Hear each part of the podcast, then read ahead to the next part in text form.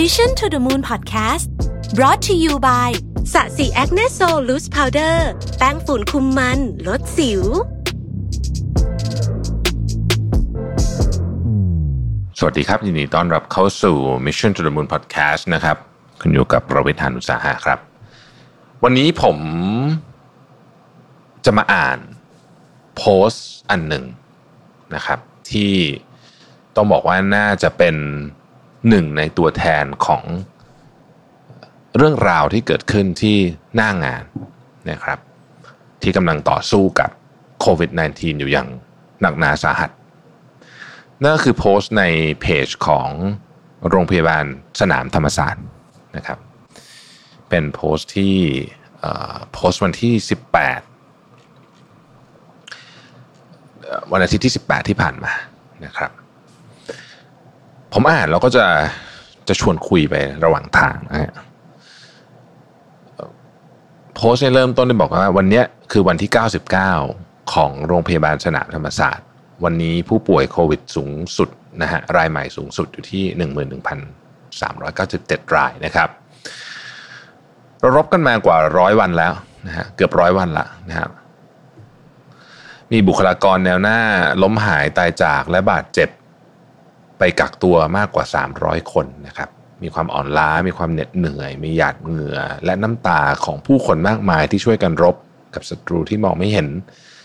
ทั้งที่มีหน้าที่และไม่มีหน้าที่ แล้วก็ทำเกินกว่าหน้าที่มากมายมหาศาล เพราะเพื่อบางสิ่งบางอย่างที่พวกเรายึดมั่น เพราะอุดมการณ์เพราะสำนึก และเพราะเพื่อปกป้องพี่น้องชาวไทยที่ฝากความหวังไว้กับเรา พวกเรารบ รอความหวังและเชื่อว่าถ้าประวิงสถานการณ์ไว้ให้ได้นานที่สุด เราจะได้รับความช่วยเหลือ เราจะหน่วงเวลาไว้จนกว่าผู้คนของเราจะได้รับการปกป้อง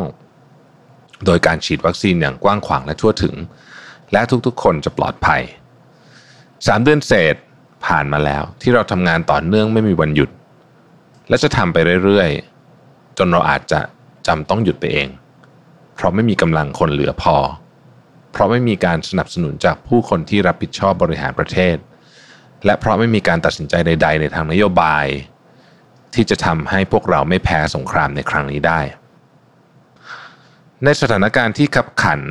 และในวันที่ผู้ป่วยใหม่วันละหมื่นกว่าคน และจะเพิ่มขึ้นไปเรื่อยๆจำนวนผู้เสียชีวิตจะเพิ่มจากร้อยคนไปที่ 200 คนในอีกไม่นาน เราก็ยังคงรบอยู่ในแนวตั้งรับของพวกเรา แต่เราคิดว่าถ้าไม่มีอะไรเปลี่ยนแปลง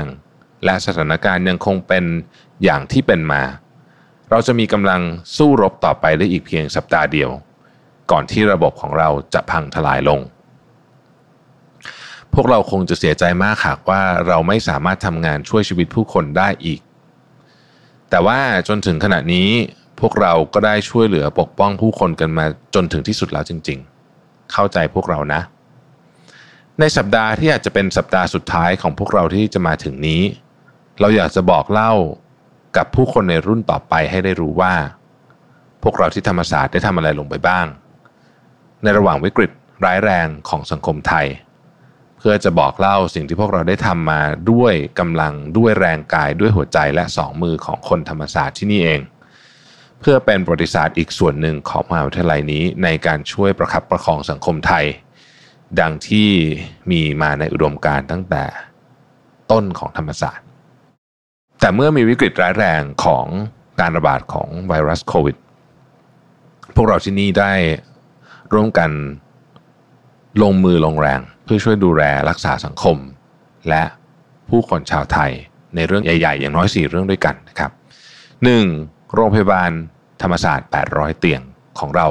เริ่มรับมือกับการระบาดของโควิด ด้วยห้องความดันลดที่มีเพียง 2 ห้องเมื่อปีเศษที่แล้ว เราขยายหอผู้ป่วยและเตียงโควิดเพิ่มขึ้นเรื่อยๆ จาก 24 เตียงใน 2 เดือนแรก ไปเป็น 42 เตียง ไปเป็น 55 เตียง ไปเป็น 65 เตียง ไปเป็น 77 เตียง ไปที่ 101 เตียง และจนถึง 109 เตียงในวันนี้ โดยมีเตียงผู้ป่วยวิกฤตรวมอยู่ถึง 55 เตียง เราระดมสรรพกำลังทุกสิ่งที่มีอยู่ เพื่อทำงานที่เสี่ยงภัย งานที่ต้องการอุปกรณ์และเครื่องไม้เครื่องมือ เพื่อความปลอดภัยสูงมาก และใช้ทรัพยากรของเราเองในการบริหารจัดการโรงพยาบาลที่มีคนไข้นอกกว่าวันละ4,000 คน เพื่อให้ที่จะดูแลผู้ป่วยโควิดได้นะครับด้วยการลดการนัดหมายผู้ป่วย ลดการตรวจที่ไม่จำเป็น และปรับลดการดูแลผู้ป่วยปกติไปกว่า 70%เราเหลือคนไข้ที่นัดหรือจำเป็นต้องมาเพียงพันคนต่อวันนะฮะ และปิดห้องผ่าตัด 28 ห้องของเราให้เหลือเพียง 6 ห้อง และจัดการหอผู้ป่วยที่อาจจะยุบรวมกันได้ให้ยุบรวมกันไปทั้งหมด เพื่อเอาแพทย์พยาบาลและบุคลากรมาช่วยรับมือผู้ป่วยโควิด แพทย์ทุกสาขาไม่ว่าจะเป็นสูตินรีแพทย์นะครับศัลยแพทย์ เม็ดเด็กออโถรังสี วิสัญญีแพทย์นะฮะเด็กนี่คือคุณหมอเด็กผมเข้าใจว่าอย่างนั้นนะครับ ถูกขอร้องให้มาช่วยกันผลัดกันมารับมือกับโควิด และหยุดการเรียนการสอนทางคลินิกทั้งหมดเพื่อการนี้ เพราะเรามีบุคลากรที่บาดเจ็บจากการรบที่ติดเชื้อจากผู้ป่วย หรือต้องกักตัวนะฮะวันละหลายสิบคนทุกวัน จนแทบจะดูแลระบบงานปกติไม่ได้นะฮะวันนี้ห้องเก็บศพของโรงพยาบาลเต็มแล้ว เราเติมคอนเทนเนอร์เก็บศพเพิ่มขึ้นมาอีก 2 ตู้ เพื่อให้เรามีศักยภาพเก็บร่างผู้เสียชีวิตได้เพิ่มขึ้นอีก 3 เท่า วันนี้เริ่มเตรียมอุปกรณ์และเครื่องมือทุกอย่างครบแล้ว ที่จะทำ ER ให้มีโซน Negative Pressure ขนาด 150 ตารางเมตร เพื่อรับมือสถานการณ์ผู้ป่วยวิกฤตฉุกเฉินได้ดีขึ้น ปลอดภัยมากขึ้น และการปรับปรุงนี้จะเสร็จงาน7ในวันพุธนะครับ จากนั้นสัปดาห์นี้เราทำห้อง negative pressure อีก 3 ห้อง เพื่อผู้ป่วยโควิดระยะสุดท้าย ซึ่งเป็นเซอร์วิสที่พวกเราในวงการสาธารณสุขไม่อยากทำแต่ก็ต้องทำอย่างหลีกเลี่ยงไม่ได้นะพร้อม ๆ กับทำห้องคลอดที่เป็น negative pressure อีก 2 ห้อง พื่อใช้ได้ในปลายสัปดาห์นี้ เพื่อรองรับผู้คลอดซึ่งในขณะนี้เนี่ยมีมากกว่า1เป็น PUI หรือว่าเป็นบวกนะฮะเราเพิ่งจัด ICU โควิดสำหรับเด็กและทารกเพิ่มขึ้นอีก 8 เตียง เพื่อพยายามช่วยชีวิตเด็กและทารกแรกคลอดเอาไว้ให้ได้ เราใช้ทรัพยากรของเราที่มีจากการบริจาคสนับสนุนของผู้คนในสังคมไทย ไปเพื่อการนี้หลายสิบล้านบาท และต้องใช้กำลังของบุคลากรของเราเอง เพิ่มขึ้นในทุกๆงานที่พวกเราคิดอ่านและตัดสินใจทำกันขึ้นเองทั้งหมด ข้อที่2นะครับเราประกาศและได้จัดตั้งโรงพยาบาลสนามแห่งแรก และเป็นโรงพยาบาลสนามที่ดีที่สุดของประเทศขึ้นในมหาวิทยาลัย ตั้งแต่เป็น 307 เตียงในมีนาคม 2563 จนถึงเวฟ2ในเดือนกุมภาพันธ์และเวฟ3เวฟ4ในเดือนเมษายนขยายเป็น 470 เตียงนะครับเราช่วยดูแลผู้ป่วยโควิดจากโรงพยาบาลต่างๆ ที่เข้าตาจน ไม่มีเตียงคนไข้ใหม่ และช่วยแก้ปัญหาเตียงไม่พอให้กับโรงพยาบาลหลัก โดยทรัพยากร วัสดุอุปกรณ์ เครื่องมือและกำลังของบุคลากรของเราเองทั้งหมด วันนี้โรงพยาบาลสนามธรรมศาสตร์มีผู้ป่วยที่รับมาดูแลสะสมมากกว่า 3,200 คนแล้ว และเรายังไม่หยุดรับไม่หยุดให้ความช่วยเหลือทั้งที่สถานการณ์รุนแรงขึ้น และผู้ป่วย ซึ่งควรจะเป็นเคสสีเขียว ไม่มีอาการเปลี่ยนเป็นเคสสีเหลืองที่ต้องใช้ยาต้านไวรัส ยารักษาปอดอักเสบที่นี่หลายสิบคน จนโรงพยาบาลสนามของเราคล้ายโรงพยาบาลหลักเข้าไปทุกที แต่ที่ต่างคือเรามีตรากำลังแพทย์น้อยกว่าโรงพยาบาลหลักเนี่ยเกือบสิบเท่านะฮะทั้งแพทย์และพยาบาลนะครับ ข้อที่3นะครับเราประกาศจะตั้งศูนย์รับวัคซีนธรรมศาสตร์รังสิตซึ่งเป็นศูนย์ฉีดวัคซีน แห่งเดียวในมาโรงพยาบาลมหาวิทยาลัยขึ้นในวันที่ 7 มิถุนายน 2564นะครับแล้วก็ฉีดวัคซีนต่อเนื่องมา 41 วัน มีศักยภาพในการฉีดวัคซีนไม่น้อยกว่าวันละ 2,000 คน แล้วก็ปลายเดือนจะเพิ่มเป็น 3,000 นะครับ โดยใช้ทรัพยากรและบุคลากรของโรงพยาบาลธรรมศาสตร์และอาสาสมัครทั้งหมด ขณะนี้เนี่ยเราฉีดวัคซีนแอสตราเซเนกาให้แก่ผู้รอโอกาสและความหวังในการได้รับภูมิคุ้มกันไป 73,000 คน แล้วก็ตั้งใจจะฉีดไปเรื่อยๆ ทุกวันจนกว่าจะไม่มีวัคซีนให้ฉีดเพราะพวกเราเชื่อว่าการมีวัคซีนสร้างภูมิคุ้มกันให้ผู้คนเป็นทางรอดเดียวของสังคมไทยจากสงครามโควิดนี้ น่าเศร้าใจที่เราคงจะฉีดวัคซีนต่อเนื่องได้อีกเพียง 4 วันนะฮะและวันที่ 23 กรกฎาคมนะฮะก็จะเป็นวันสุดท้ายที่เรามีโอกาสช่วยเหลือผู้คนได้ เพราะไม่มีวัคซีนส่งมาให้เราฉีดอีกแล้ว อาสาสมัครและบุคลากรวันละ 150 คนที่ทำงานติดต่อกันมาจนครบ 45 วัน คงจะเศร้าใจที่ประเทศนี้ไม่มีวัคซีนให้ประชาชนแล้วนะครับแต่ผู้คนที่ลงทะเบียนรอวัคซีนอยู่อีก 50,000 คนไว้ เรายังไม่ได้รับวัคซีนเลยนะฮะคงรู้สึกเหมือนฟ้าถล่มต่อหน้าต่อตา ที่โอกาสของพวกเขาที่จะรอดพ้นจากการคุกคามของโรคระบาดนี้จะสูญสลายไปในทันทีนะฮะเมื่อได้ทราบว่าศูนย์วัคซีนจะปิด เพราะว่าไม่มีวัคซีนอีกแล้วจากพวกเราครับข้อที่คือว่านอกจากจะขยายเตียงโควิด และเพิ่ม negative pressure อย่างไม่หยุดหย่อนแล้ว เรายังได้วางแผนจัดเตรียมสถานที่ และเตรียมแพทย์พยาบาล เฉพาะทางสำหรับดูแลผู้ป่วยโควิดลักษณะ palliative care นะขึ้นที่โรงพยาบาลเราคงเป็น โรงพยาบาลไม่กี่แห่งในประเทศที่เตรียมทีมแพทย์พยาบาล และจะจะทำเป็น negative pressure สำหรับการดูแลผู้ป่วย แบบประคับประคองในประเทศ บุคลากรทางการแพทย์ทราบดีอยู่แล้วว่า palliative care สำหรับโควิดคืออะไร แต่สำหรับบุคคลภายนอกเราคงอธิบายได้เพียงว่า การดูแลผู้ป่วยแบบประคับประคองนี่คือสิ่งที่บุคลากรทางการแพทย์มีความยากลำบากใจที่จะดำเนินการนะครับ เพราะมันคือ การดำเนินการบริหารจัดการเตียง ICU โควิดที่มีความจำเป็นสูงสุดขนาดนี้ โดยพยายามบริหารจัดการ ICU โควิดที่มีจำนวนจำกัดให้มีประสิทธิภาพมากที่สุด โดยพูดคุยกับญาติของผู้ป่วยที่มีโอกาสรอดชีวิตต่ำมากหรือไม่มีเลย ให้ยอมรับการดูแลแบบประคับประคอง โดยไม่มีการทำโดยไม่มีการ CPR หรือเจาะเส้นเลือดดำที่ขอเพื่อยื้อชีวิตอีก เพื่อให้เวลาอีก 3-4 วันที่จะ ยืดชีวิตของผู้ป่วยรายนั้นไว้ชั่วคราว กลายเป็น 3-4 วันที่อาจจะช่วยผู้ป่วยวิกฤตรายอื่น ให้มีโอกาสรอดชีวิตได้ เป็นเรื่องเศร้าถ้าจะบอกว่าเราต้องขอให้อาจารย์แพทย์ทางด้าน palliative care มาดูแลผู้ป่วยโควิดวิกฤตหลายรายแล้วในสัปดาห์ที่ผ่านมานะครับทั้งหมดที่บอกมาโดยสังเขปนี้คืองานที่พวกเราชาวธรรมศาสตร์ ช่วยกันแบกหามทำกันเองด้วยกำลังบุคลากรเครื่องไม้เครื่องมือและทรัพยากรของเราทั้งหมดนะฮะ ปีนี้เราได้ใช้งบประมาณของเราเองไปแล้วกว่า 100 ล้านบาทสำหรับโควิด ถ้าไม่มีสิทธิ์เก่าและผู้สนับสนุนที่เห็นคุณค่าของงานของเราช่วยบริจาคสนับสนุนให้โรงพยาบาลคงจะล้มละลายไปนานแล้ว และที่สำคัญก็คือพวกเราทำเรื่องเหล่านี้ด้วยความเชื่อมั่น ในสิ่งที่ใครบางคนที่พวกเรารักและศรัทธาเคยบอกไว้ให้ทำหน้าที่ของพวกเราในสภาวะวิกฤต และคิดเอาเองว่าหน้าที่ของพวกเราคืออะไร พวกเราต่างล้วนเชื่อว่าหน้าที่ของพวกเราคือการดูแลปกป้อง พี่น้องประชาชนคนไทยที่เจ็บป่วยทุกทรมานด้วยโรคนี้ให้ดีที่สุดให้มากที่สุด และพวกเราจะทำจนเต็มความสามารถ และและพวกเราก็ได้ทำเต็มความสามารถในรอบนี้มากกว่า 3 เดือนโดยไม่หยุดเลย ด้วยความเชื่อมั่นว่าการรบหน่วงเวลาช่วยดูแลผู้คนที่ทุกทรมานในแนวรบของเรา จะช่วยทำให้ประเทศและประชาชนไม่แพ้สงครามในที่สุด ด้วยนโยบายของรัฐบาลเรื่องการจัดสรรและกระจายวัคซีนอย่างกว้างขวางและเร่งด่วนให้แก่ผู้คนทั้งประเทศ เราเพิ่งได้ทราบว่าวัคซีนจะไม่มีมาอีกแล้ว และอีกนานจนกำหนดไม่ได้ ว่าคนที่เรารอดูแลอยู่จะได้รับภูมิคุ้มกันเพียงพอ ก็ต้องรอคอยวัคซีนกันต่อไป เราร้องขอมากเกินไปหรือเปล่านะ ที่จะขอให้รัฐบาลรับประกันสิทธิ์ที่จะมีชีวิตอยู่ต่อไปของคนไทย โดยการจัดหาวัคซีนที่ผลิตในประเทศมาฉีดให้คนไทย ตามที่รัฐบาลได้สัญญาไว้ เราได้แต่ถามตัวเองว่าทำไมทำไมรัฐบาลทำไมกระทรวง ซึ่งมีหน้าที่โดยตรงเรื่องนี้หลอกลวงเรา หลอกลวงผู้คนทั้งประเทศให้อดทน รอคอยและมีความหวัง ซึ่งท้ายสุดก็ปรากฏว่า ไม่มีทางเป็นจริงได้เลย